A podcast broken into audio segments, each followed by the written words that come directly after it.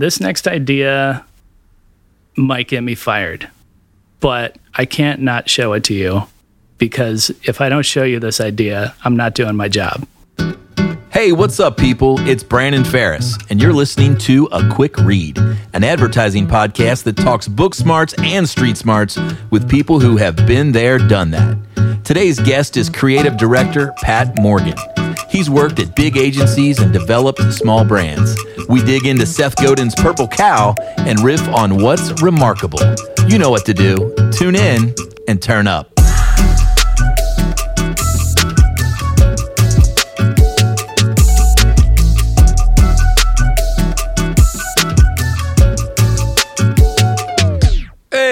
What's up, Pat? How you doing, I'm doing man? good, man. It's good to be here with you. Oh, it's, I'm so excited, man, that you are on the show this week. I'm just, I tell you, I it means so much to me, buddy. I, I over the years we've collaborated on some things, but man, this is this means the world. So thanks so much for joining. And I'm so excited you chose Purple Cow. Talk about that. Why why that? Yeah, I think um, Purple Cow to me, a it's an easy read, right? It's quick, um, and I'm not for for everybody out in the audience who uh, um, is looking for a great advertising book. A, there aren't very many of them, and B, the ones um, that aren't good tend to be longer too. So they're kind of overcompensating a bit. And this book is not doing that at all. It sticks right to the facts that are going to help you improve the work you're doing for your brands, or you can even extend um, a lot of what Seth talks about in this book to how you brand yourself, how you make your team stand out. I think it it goes beyond just advertising to me and actually has applications for life. So that was the my reasons for picking it were were many. Um, one was laziness, but also a lot of the function of the book. I think really speaks to me. That's awesome, man. Well, well, it's a it's a great book, and I think again, you know, um, you know, if, if you haven't out there, li- listeners, if you haven't, you know, read anything from Seth Godin, definitely go check him out. He's he's the king of uh, of marketing, advertising, pop culture books. Um, he's always saying something interesting. And uh, but before we dive into that and start to to look at some of those big ideas, um, I'm dying to know, man. Did you did you grow up always wanting to be in advertising? it's crazy, right? Um, I kind of did. Yeah. I mean, I, uh, before I really knew there was a thing called graphic design, before I knew there was a thing called commercial art, as they called it at the time, um, I would make up ads for things like shoes. You know, uh, back in the day, Magic Johnson, Larry Bird, um, uh, Mark Aguirre, Isiah Thomas all wore Converse weapons. They were these badass Converse basketball shoes. I don't know if you remember the weapon, Yeah. but um, it, it was you know it was Nike before it was like Air Jordan before Air Jordan, right? Yeah. So. Uh, You're dating yourself there I a am. little bit. I know. I know. I was. I. I've actually heard stories about them. I didn't actually wear them. That. Yeah.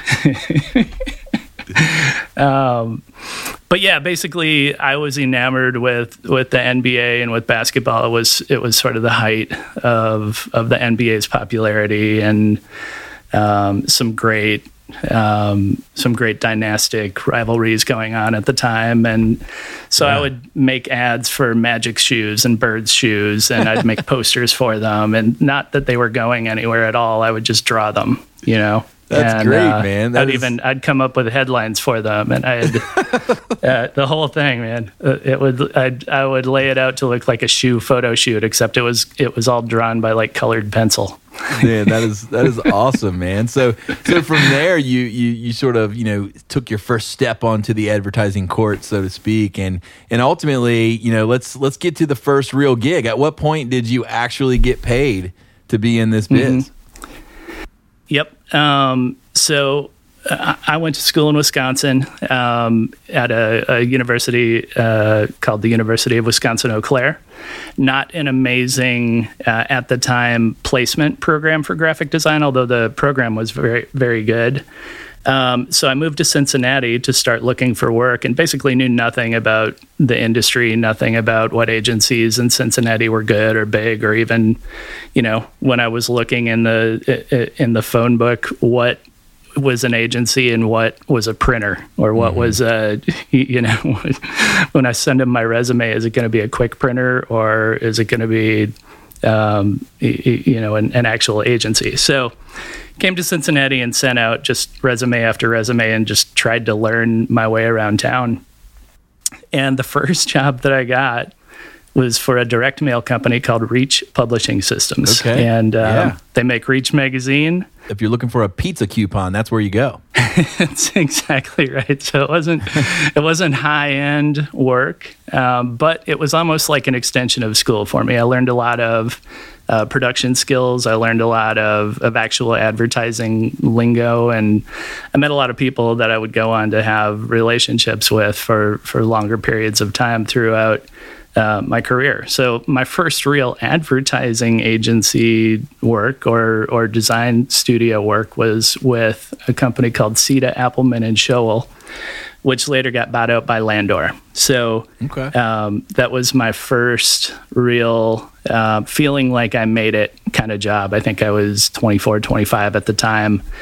And, you know, working on big brands, big P&G brands, um, working on, you know, uh, packaging for Tide or working on in-store standees for Sunny D or yeah. working on brands that I had always – seen throughout my life and thought it would be cool to work on when I was a kid.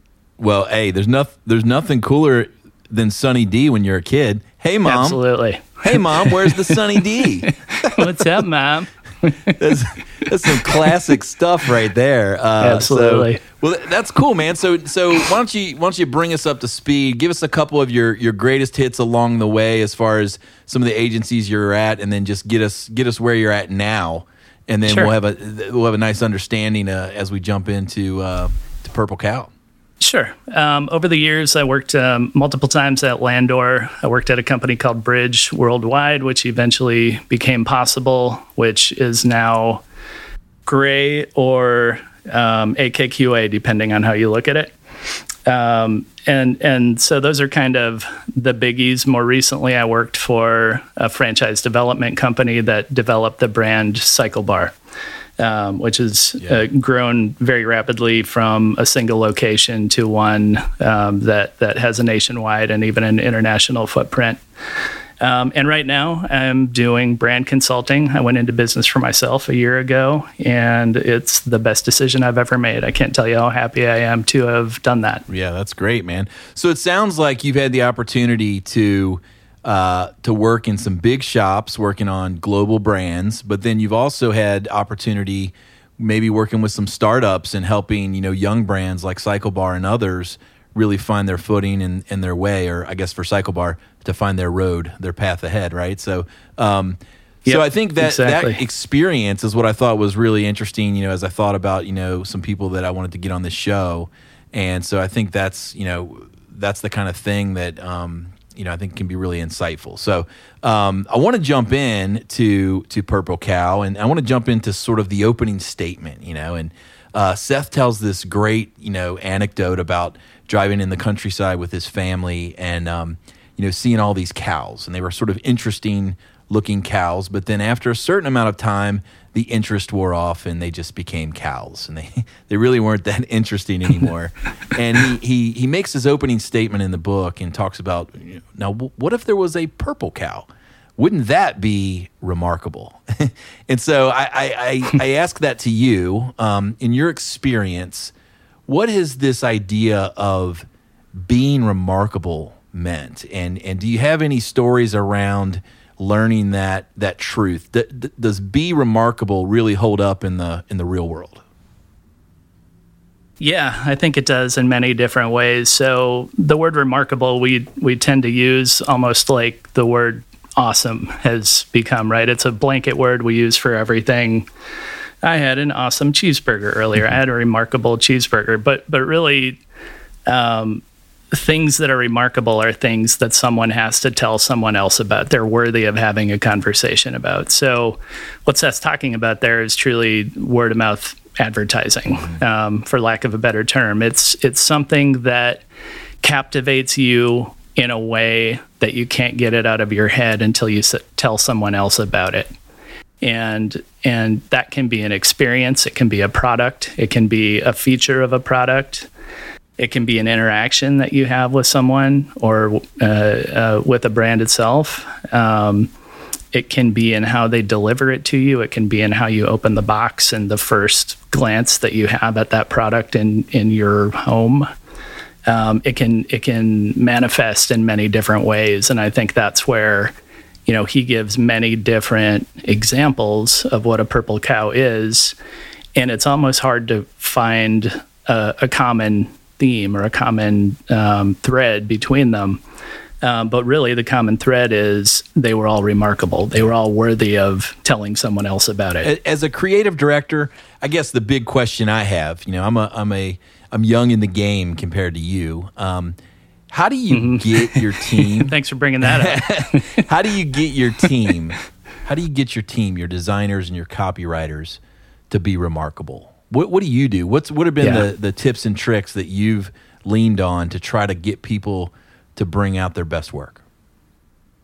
Yep. Um, I think number one is is knowing them. So actually being curious about their lives, um, understanding their skill sets, um, being curious about their goals, um, and then matching those goals, those lives, those skill sets up with the opportunities that they want and need to be remarkable you know, in some cases, you can. Uh, in all cases, I meet with with my team and and have one on ones.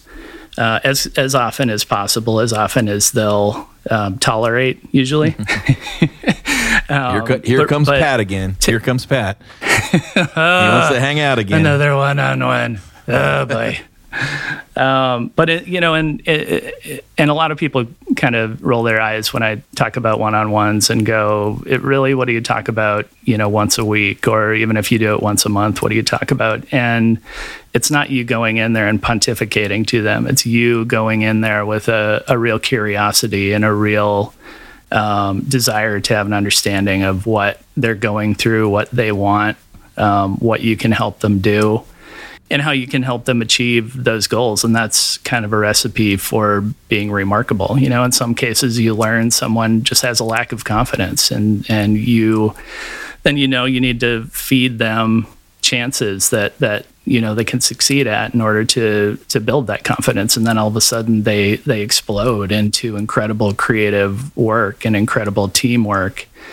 In other cases you you meet with all members of a team and you realize they're not working together really well. So how can i encourage them you know in in a way that they're going to be receptive to to work together? In other in other cases maybe the individual um, is bored of their current situation or hasn't seen the creative opportunity that's that's in front of them with the work that they have on their plate and then it's helping them understand or realize or or um, showing them that that there is opportunity there when they're not seeing it. You know what? Um, a, a, lot of times, a designer will will kind of, um, I guess. Uh, not be incredibly happy with the particular brand they're working on. If it's a mm-hmm. uh, a CPG brand that's been around for hundred years, and maybe it's for grandmas or something like that, right? Mm-hmm. Uh, but there's a story there. That brand yeah. has utility um, and it has changed people's lives. Otherwise, it wouldn't be around for a hundred years. Yeah, that's cool. So helping helping them see what's unique, what's interesting, what's relevant about that brand, and then helping them show that to the client that opens their eyes to a different way to see the brand that they've had in front of them for a long time is is another way you get to remarkable work. Yeah, I was I was gonna follow up with you know, it seems like these days, you know, how, how do you how do you achieve kind of you know some of what Seth talks about when everything's remarkable, right? Like every brand is trying to claim the thing, or everybody's trying to do the do the new thing. Um, you know, I think in this this sort of innovation startup culture that we've evolved into, where you know it's it's all only the new thing is what matters. You know, um, this these sort of early adapters.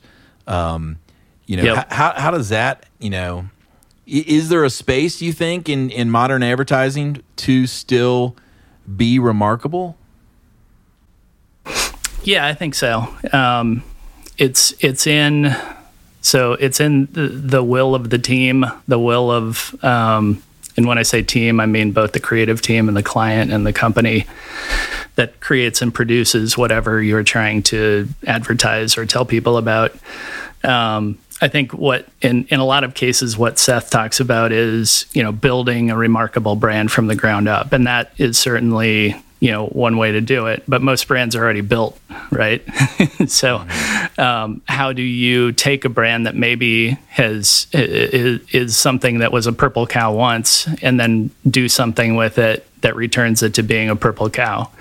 You know, if you think of, let's say, Old Spice, which it's got old right there in the name, right? It was not a brand that was that was kind of at the forefront of people's minds, and it took a really um, dedicated an incredible creative team years to convince the brand to do something that was truly a purple cow campaign for that brand and a purple cow communication. And in fact it completely changed the entire ethos of the brand. It ended up you know influencing the the types of products that they developed the the ongoing line extensions that they created. And it wasn't something where they just went in one day and were like hey let's do the man your man could smell like. Mm-hmm. It it was something that that creative team pitched that campaign for years. It took them a long time to convince the client to and and that I say that, and maybe that's advertising lore.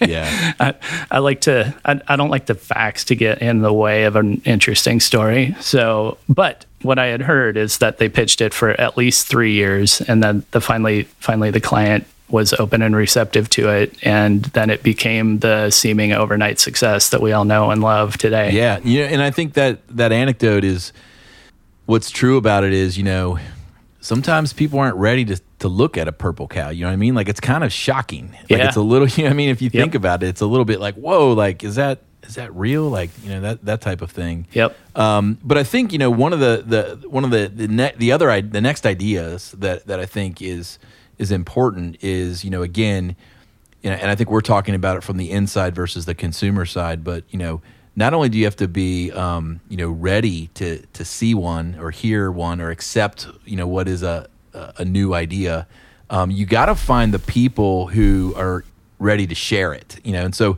what he talks about in the book is this idea of the idea virus and the sneezers. Um, so you know, you know, finding the people who are the early adopters who are going to like get on this thing and, and go spread it and tell people about it and those type of things. Um, have you found that to be true? I mean, is there something maybe you're you're working on or you've worked on in the past couple years where it was crucial to tap into that audience who who falls into the category that Seth calls the idea virus and, and the sneezers. Have you had an experience recently with that where it was like, okay, yes, we had to tap into those people in order to get a brand to move? Yes, absolutely. Um, very recent, well, relatively recently, um, when we built the Cycle Bar brand, um, that was we we used Purple Cow as a guideline for creating a brand. Basically, we started with the end in mind. Um, I love the story in the book of how uh, General Mills in in the '60s went to the creator of the cartoon Bullwinkle mm-hmm. and asked that person to come up with a commercial for a cereal, and so he came up with Captain Crunch, and then they developed the cereal after that. I had no idea. I love Captain Crunch. Yeah, but Captain Crunch will that tear, blew my Captain mind. Captain Crunch will tear the roof of your mouth up. I mean, It will. By the time will, you're done into that. eating it, you like you there's blood, there's blood everywhere. Yeah. It's it's bad. Exactly. It's Yeah. It's a it, it's a rite of passage. You've you've proved you're worthy of of the captain after you've you've experienced it. that's awesome. But um, similarly, we went into Cycle Bar with uh, a, a, a similar mindset, right? So. Um, Indoor cycling was not a new phenomenon. It had been mm-hmm. around for a long time. It, it had kind of been relegated to the dustbin of that's what you know old dudes do in the in the basement of a YMCA right. While they're reading a newspaper and watching CNN or something like that. And uh, something uh, had changed at the time in, in that marketplace, and that something was called Soul Cycle. Mm-hmm. Um, Soul Cycle came out and changed people's. It was a true purple cow. It changed people's idea of what indoor cycling could be, of what stationary biking could be. Yeah, they like they essentially um, exciting. they essentially like married cycling with like uh, jazzercise, right, or or Zumba or something. yeah. Yeah, so so indoor cycling became an experience. They they brought in these incredibly um, hip instructors. I mean, it's it's been you know there are skits on Saturday Night Live about the names of the instructors, and and it, it's become such an iconic brand um, because it was so different. Yeah. Um, the the our our thinking on it was it's it's an amazing experience. It's incredible, but it's exclusive, right? It's kind of like the Mean Girls Club. It's it's sort of a little bit you can't sit with us you know so what we wanted to do is build a brand that had an amazing exciting healthy experience that encouraged people to come in and do it and improve their health improve their their fitness and improve their overall mindset um, but be accessible to everyone. Where when you came in, you felt like it was family. You felt like if you missed a class, you were missing hanging out with your friends, um, and and then um, that community connection is difficult to break once you have it, right? And and as you're doing a lot of these things, as you're building a brand like that, it it feels wrong when you've been in the industry for so long because we've we're typically tasked with communicating about a brand that already exists and developing on top of other people's work. When you're starting from scratch and and really uh, you've already got the end in mind of what you want this to be or just kind of putting the meat on those bones it, it feels backward in a way when you're doing it mm-hmm. um, but we put it out and we gave people um, many different ways to talk about the brand. So one would be in order to to have people see it we would have pop-up rides. They're called. We would take the um, the entire class, 50 bikes, out of um, the studio and take them out to Fountain Square in Cincinnati, or we'd take them down to a plaza on the river where there's a beautiful view of, you know, uh, the city at night. So when, when you say take there. them down, you're talking about moving a bunch of stationary bikes outdoors? talking about taking a U-Haul, loading 50 stationary bikes into a U-Haul, driving it, you know, 20 miles to a place that looks cool. Yeah. Um, and and giving a our riders, our current people who are in the in the class, an opportunity to experience something remarkable, right? You know, if you're doing indoor cycling outside and you're watching the sunset as you're doing it, that's pretty remarkable. Um, but also it's remarkable to the people walking by and just witnessing it happening. You know, it, the the class is loud. It's loud music. It's it's light um, and and sound, um, and it it makes it's a spectacle. You know, it makes an impact. Yeah. And uh, many many times people would just come up and ask what it was and and tell others about it because it was just such a an out of the ordinary thing to see, and also for the people, uh, you know, who who we were um, making part of our community, or the people who wanted to be part of our community. It it broke up the monotony of the same type of class over and over again. It it they never knew what they were getting into when they came in, or what to expect next. Yeah.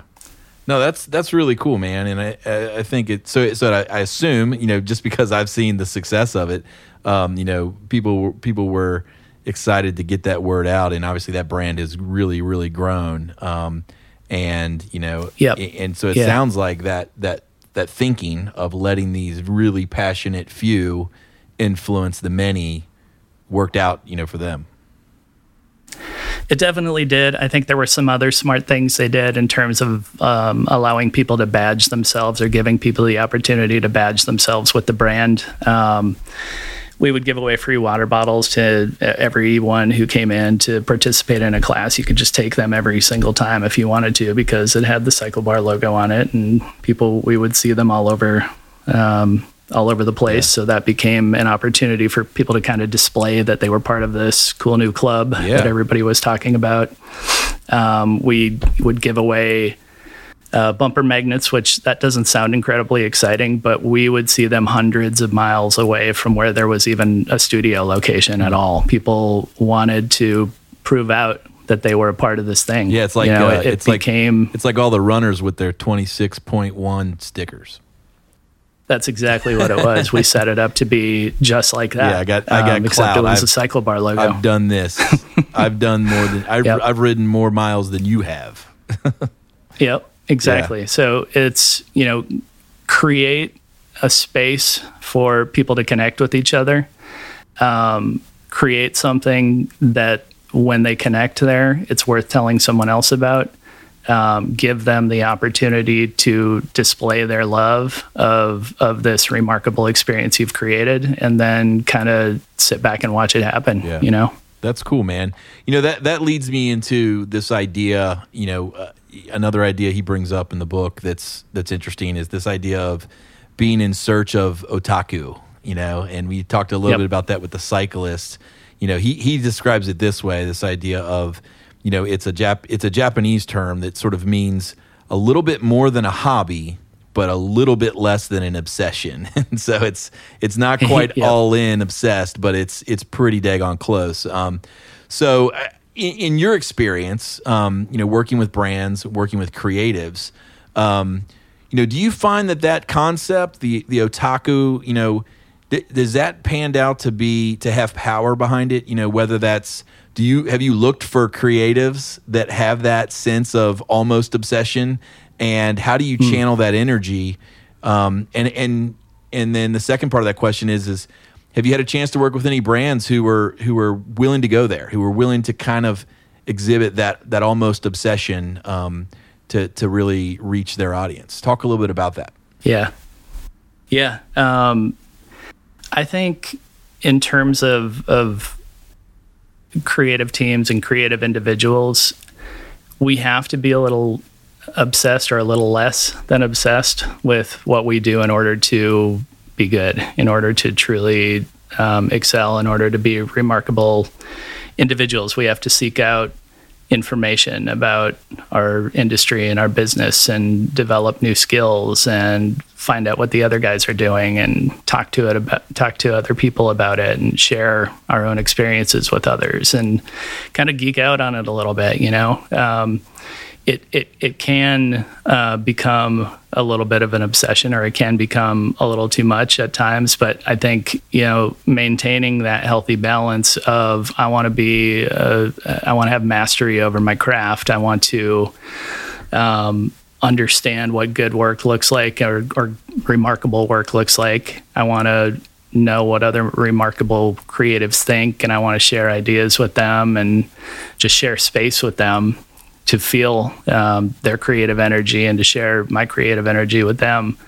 I think that is um, imperative to be able, to be successful and be successful long term in this industry. To not have a shelf life, you know, you have to completely um, continue to build your skills and be willing to um, remake yourself and think about yourself in a different way and think about the value that you can provide to a team or to a company or to a brand in a different way.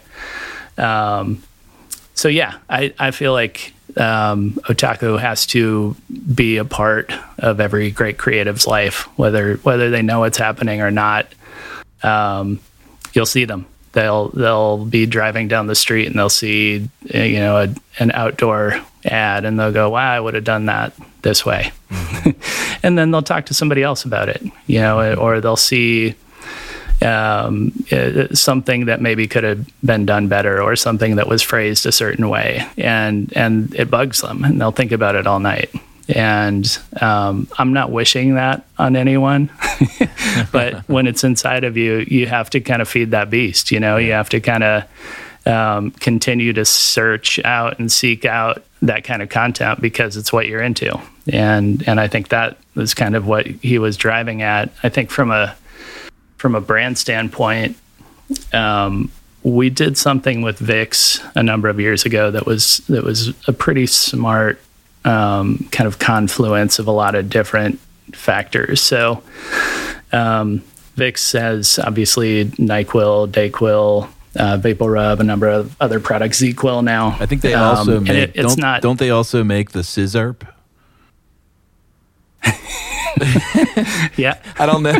I don't know that they would claim that and, and whatnot, but I No, I feel um, like they uh, they are uh, they are they're a part of a culture where you know you can use that for Sizzurp. So I'll I'll leave You that can, I'll leave yeah. that there. But I've I found that to be exciting. So yeah, no, I I was excited about it too. It's strange, you know, what brands you work on that that you're like, oh, this is one that you know I. I've always wanted to work on, um, but when you think about it, like, how are you going to create an, an emotional connection with your consumer over cough syrup or over some some petroleum jelly that you rub on your chest? You know, Yeah. um, and, and one of the things we found is um, at the time, uh, the, company, uh, the uh, P&G that uh, that owns Vicks, had a, a company-wide partnership with the NFL, and not every brand was using it, but every brand had the opportunity to. And the NFL is obviously a huge passion area. It's something that drives a lot of otaku for people. And um, just by happenstance, the NFL season overlaps almost perfectly with cough, cold, flu season. Yeah.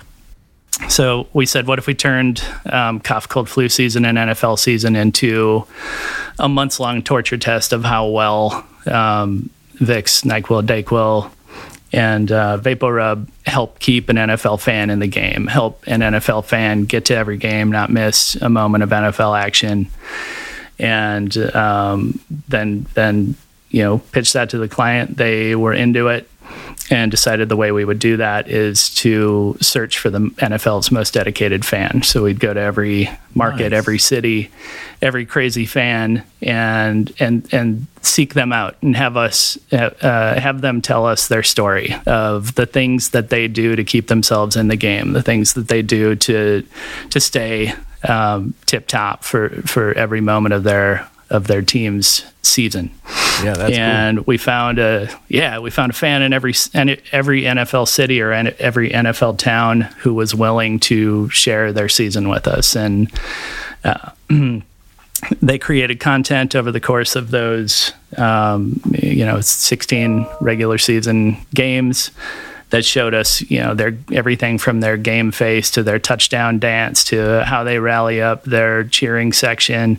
It was really compelling, authentic, interesting content that kept the brand relevant for that entire time and and kind of used uh, um, the otaku of the NFL fan um, uh, to to allow them to show their passion and and their um, ability to to stick with it for the whole season. Yeah, that's great, man. That's uh that's smart smart thinking there. I, I probably would have pitched him on uh Michael Vicks and just had like Michael Vick with his had Michael Vick with his shirt off and he's just rubbing it all over his chest and he's just there and there's like maybe some some like smooth music happening, you know. Oh yeah. Yeah, yeah. Michael Vicks. I like and it. just like and then like have like a special formula that had a special scent. I don't know. That may, Uh-huh. maybe Yeah, no. maybe that would have worked. Smells like Mike. now we had my favorite was I used to do social listening for all the brands, and my favorite was there was a an R and B musician in Asia somewhere who called himself um, Nyquil Jackson. Yes. no way. You got to be kidding me. Yeah. Yeah, no, I'm not kidding. That was great. I'm like, that guy's my hero. I want his autograph. Oh, wow. I don't know anything That's about amazing. him. Yeah. That's really fun, man. Uh, Great stuff, man. I really appreciate you, you know, sharing some of this thi- these things. Um, now, I would say that, um, you know, my, my latter comment there, my idea with, with Michael Vicks might, might have been a little too risky, but one, of- one of the things that, that Seth, one of the things that Seth talks about in the book is this idea that taking risks isn't risky. Um, right. You know, can can you build on that? Like he talks about it in a way that that he says that you know the risky thing is not is not to you know um, build Sure. build on that idea. What is it? What does it meant in your career um, when it comes Yeah. to taking risks? Because you know everybody knows who's in advertising or you know those are just now getting in the game. Um, you know, it's it's a game where you know go big or go home sometimes, and sometimes you gotta you gotta have Yep. an idea that really grabs the room. So talk about risk. Sure. Yeah, I think from a brand perspective, um, playing it safe is a recipe for not being remarkable, right? So um, I think Seth even talks about, you know, all of the brands out there who at one point, all the products out there who at one point were, uh, uh, which at one point were novel, they become sort of wallpaper over time. You know you if you're if you're not doing anything new if you're not taking any risk if you're not putting yourself out there to continue to stay relevant to your consumer you're you're going to die on the vine. Your your market eventually dries up because there's nothing to talk about um, unless you make it to number one in your category um, or even if you make it to number one in your category, there's on, only so much sales you can generate, and then the only other way to continue to to uh, create additional profit is to either reduce the quality of your product, uh, which you don't really want to do because your consumer then over time is going to feel um, those those reductions in quality. You're trying to do it to reduce price, which increases your profitability.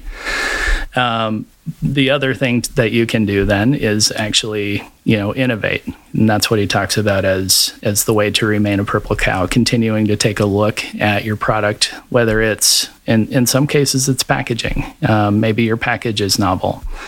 You you have the same product but it does uh, the package performs a task in a different way or a, a, a way that solves a problem for your consumer.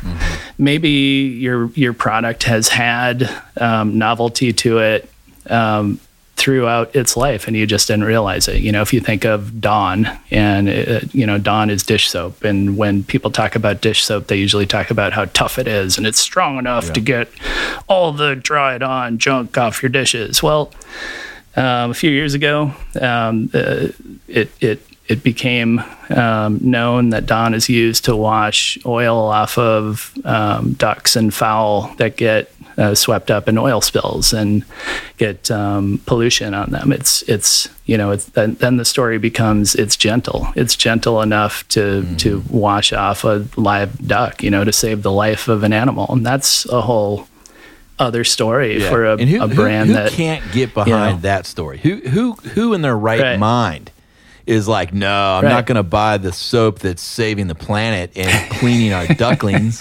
Like, I mean, that's. Right.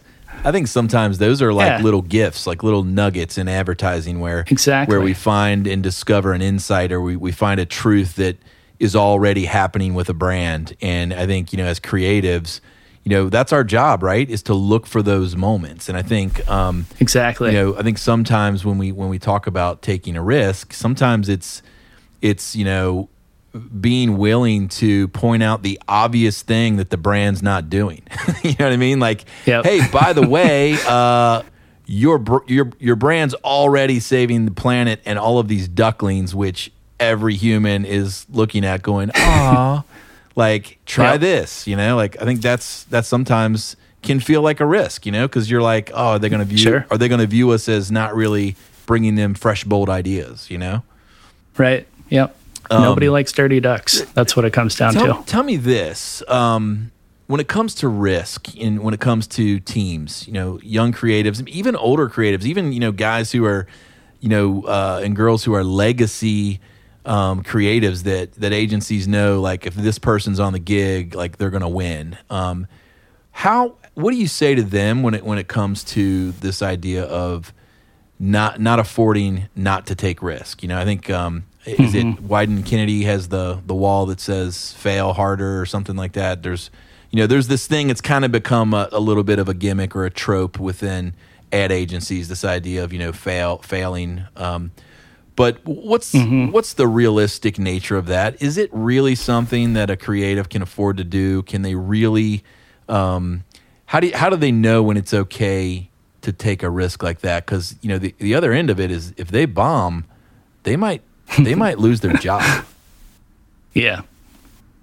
Yeah, no, um, it, it can be a scary thing to take a risk, you know? And I think when you do it, um, over and over, it becomes, you know, like anything else, it becomes um, second nature. In order to get people to actually do that, I think you have to create an atmosphere that's conducive of that. And as a creative leader, you have to be willing to kind of take it on the chin when it doesn't work and, and take the pressure off those people, um, take the pressure off your team, um, encourage them to do, uh, to take risk.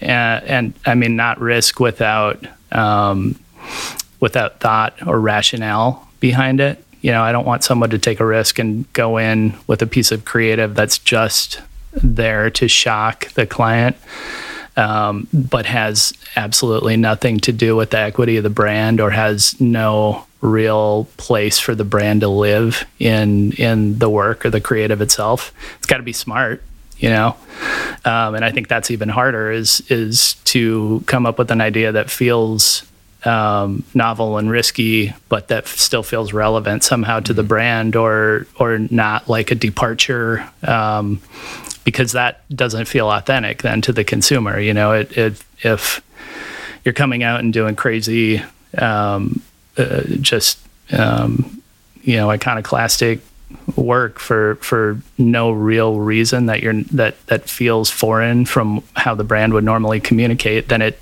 it it's risk for risk's sake, and I don't think that's right. I think failure is something that has to be. Um, uh, you have to build it into your culture. You have to make it okay, and you have to create a safe place for it to happen. And there are ways to mitigate failure. You know, you can um, set the client up ahead of time to know that that something's coming that's going to shock them a little bit. And in fact, that can create a little drama, a little expectation, and maybe they're a little bit more excited to see it when you come in. Mm. You can do it as a separate presentation. You know, maybe you have your your your ongoing work um, that that you're you absolutely have to hit the nail on the head on, but you want to bring in an additional idea, and this additional idea is going to be something that that really um, gives us an opportunity to break through the clutter that really gives us an opportunity to break people's brains a little bit and make them think about your brand in a new way. Mm-hmm. Um, and and you know you have to prepare yourself and you have to prepare your team for a little bit of disappointment from time to time when when you're taking risks like that and um, you have to work on your your team diligence and and knowing that the first time that you go in to pitch something, it it may not happen, and maybe you pitch it 72 times and it still doesn't happen. Um, yeah, we had an idea. I, I love that idea. I love the idea of like risk pitching. You know, I love the idea of like you know establishing with your client hey, you know, we're we're we're going to check these boxes. We're doing all the right stuff. You know, things are happening by the way, I'd like to schedule some risk pitches, you know, kind of, mm-hmm. and just let them know. Yeah. I think that's a really cool idea, right? Because then, yep. you know, I think also what that might do is, is, you know, sometimes when you tell somebody, like taking your kid to the doctor to get a shot, and you tell them, you know, mm-hmm. if you tell them it's going to be awful, and then really it's not, or you know, vice versa, you tell them it's it's not really that bad, and they've got it all built up in their head, that sort of thing. So it's like I think sometimes saying that, hey, this is a you know, this is crazy, you know, and then all of a sudden it it lands and it's actually strategic, and they're like, huh, it's really not that crazy, you know. And then all of a sudden, you know, you, you've mm-hmm. got a you've got somebody warmed up to a to a big idea. Um, but I like that a risk yeah. risk pitch. That's good, man.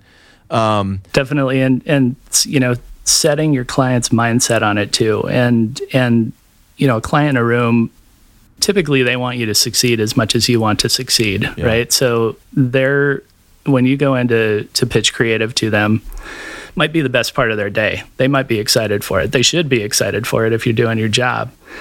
But when you go in there and you tell them, which I, have done this, um, this next idea might get me fired, but I can't not show it to you because if I don't show you this idea, I'm not doing my job.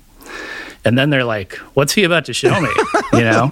And, and it, it wasn't you know it, it was authentic. It what i was about to show them was for some people radically offensive. Yeah um, it was strategic though. Yeah. And it was smart for the brand. And it pointed out something from a cultural standpoint that was poignant and made an impact. And and that's where it's at you know? Wow. like when i'm taking a risk for something that is really meaningful and can make a difference i feel like i have to do that you know? And and we as a as an as a creative community have to do that if it's something that can that can com- communicate um, you, you know cultural strife or attack cultural cultural mores on a particular subject um, then I think it's you know it's incumbent upon us to do that.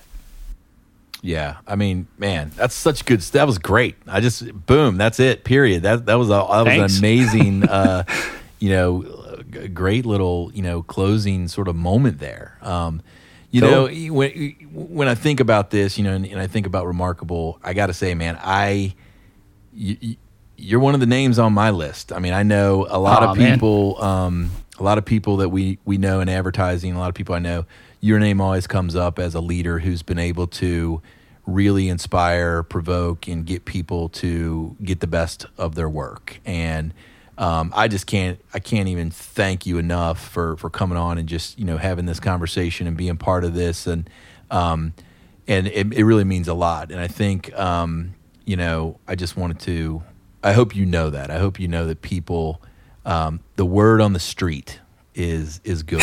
People, when they hear Pat Morgan, they think, "Yeah, you're you're in good hands."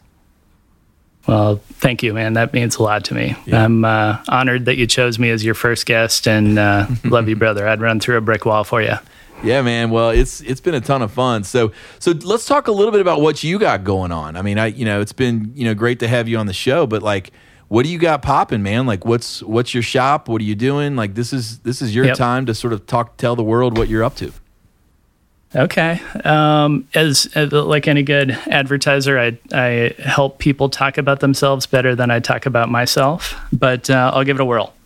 so um, I've always sort of, as as most creatives do, um, had side business, right? Had a side hustle. And over the last year and a half, it's really started to to I've I've purposely made it a goal to to grow it into something that I could turn into an actual business. A, a dream of mine has always been to, you know, become an entrepreneur and start my own business, even hey, though it's ever since the first. It can uh, be scary. Ever since the first uh, fake sneaker ad. ever since those weapons, baby. Ever since I, I was drawing magic and birds, little shoelaces. Yeah. so yeah, um, I finally got to the point where the volume of work was picking up really without me trying to sell it. Um, I got to the point where I felt like I couldn't do my full time job well, and I felt like I couldn't do the work for my my um, freelance clients well. So I decided to go into business for myself. I um, started a, a, a, very creatively named organization, Pat Morgan Creative. um, there you go.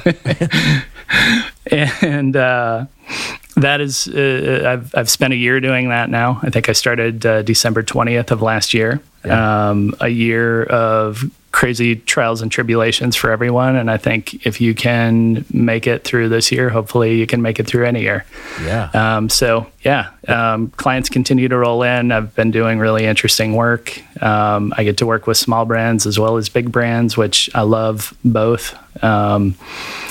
I love the variety of that. And I get to do some of the other things I love still, which, you know, I, I love building teams. I love working with young creatives. I, I still, you know, farm out work to some some other freelancers in town, some younger designers and some younger creatives, as well as some of my peers.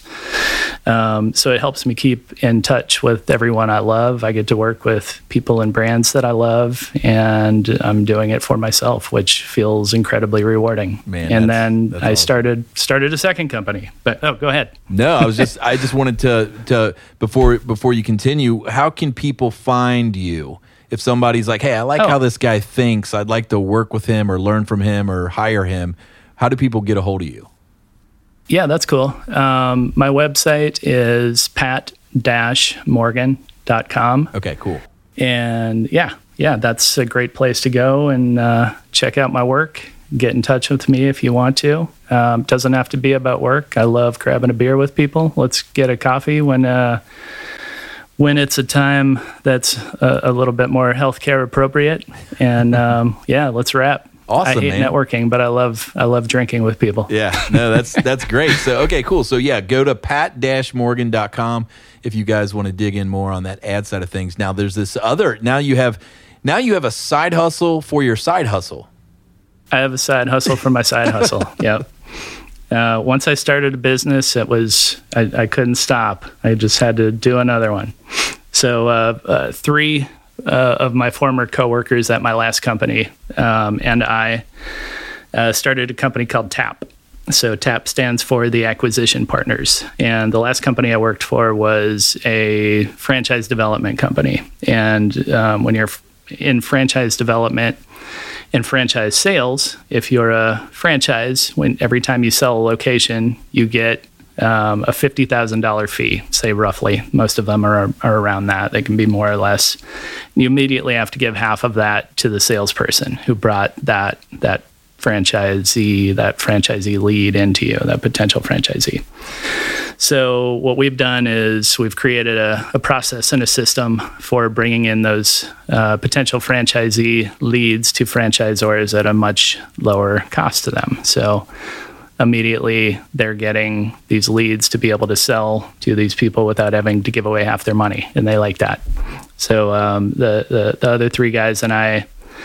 Um, we've been doing that for about six months. Um, we've got a, a, a, pretty decent and growing book of clients, and um, yeah, that's it's it's exciting. It's exciting to watch the, the, the two businesses grow and come together, and it's reaffirming to uh, have people see value in our work and um, tell others about what we're doing for them. So that's the part that I love is when you do great work for someone, when you do remarkable work, it becomes a purple cow in and of itself. Um, yeah. Someone will tell someone else about you. Yeah. Well, man, I can tell you what. I know that you know listeners will will will be telling people about about this this particular episode, and I think that um, you know it's it's been great to hear your voice and your point of view and in and from your experience, and and definitely um, you know I'm going to have you back on the show.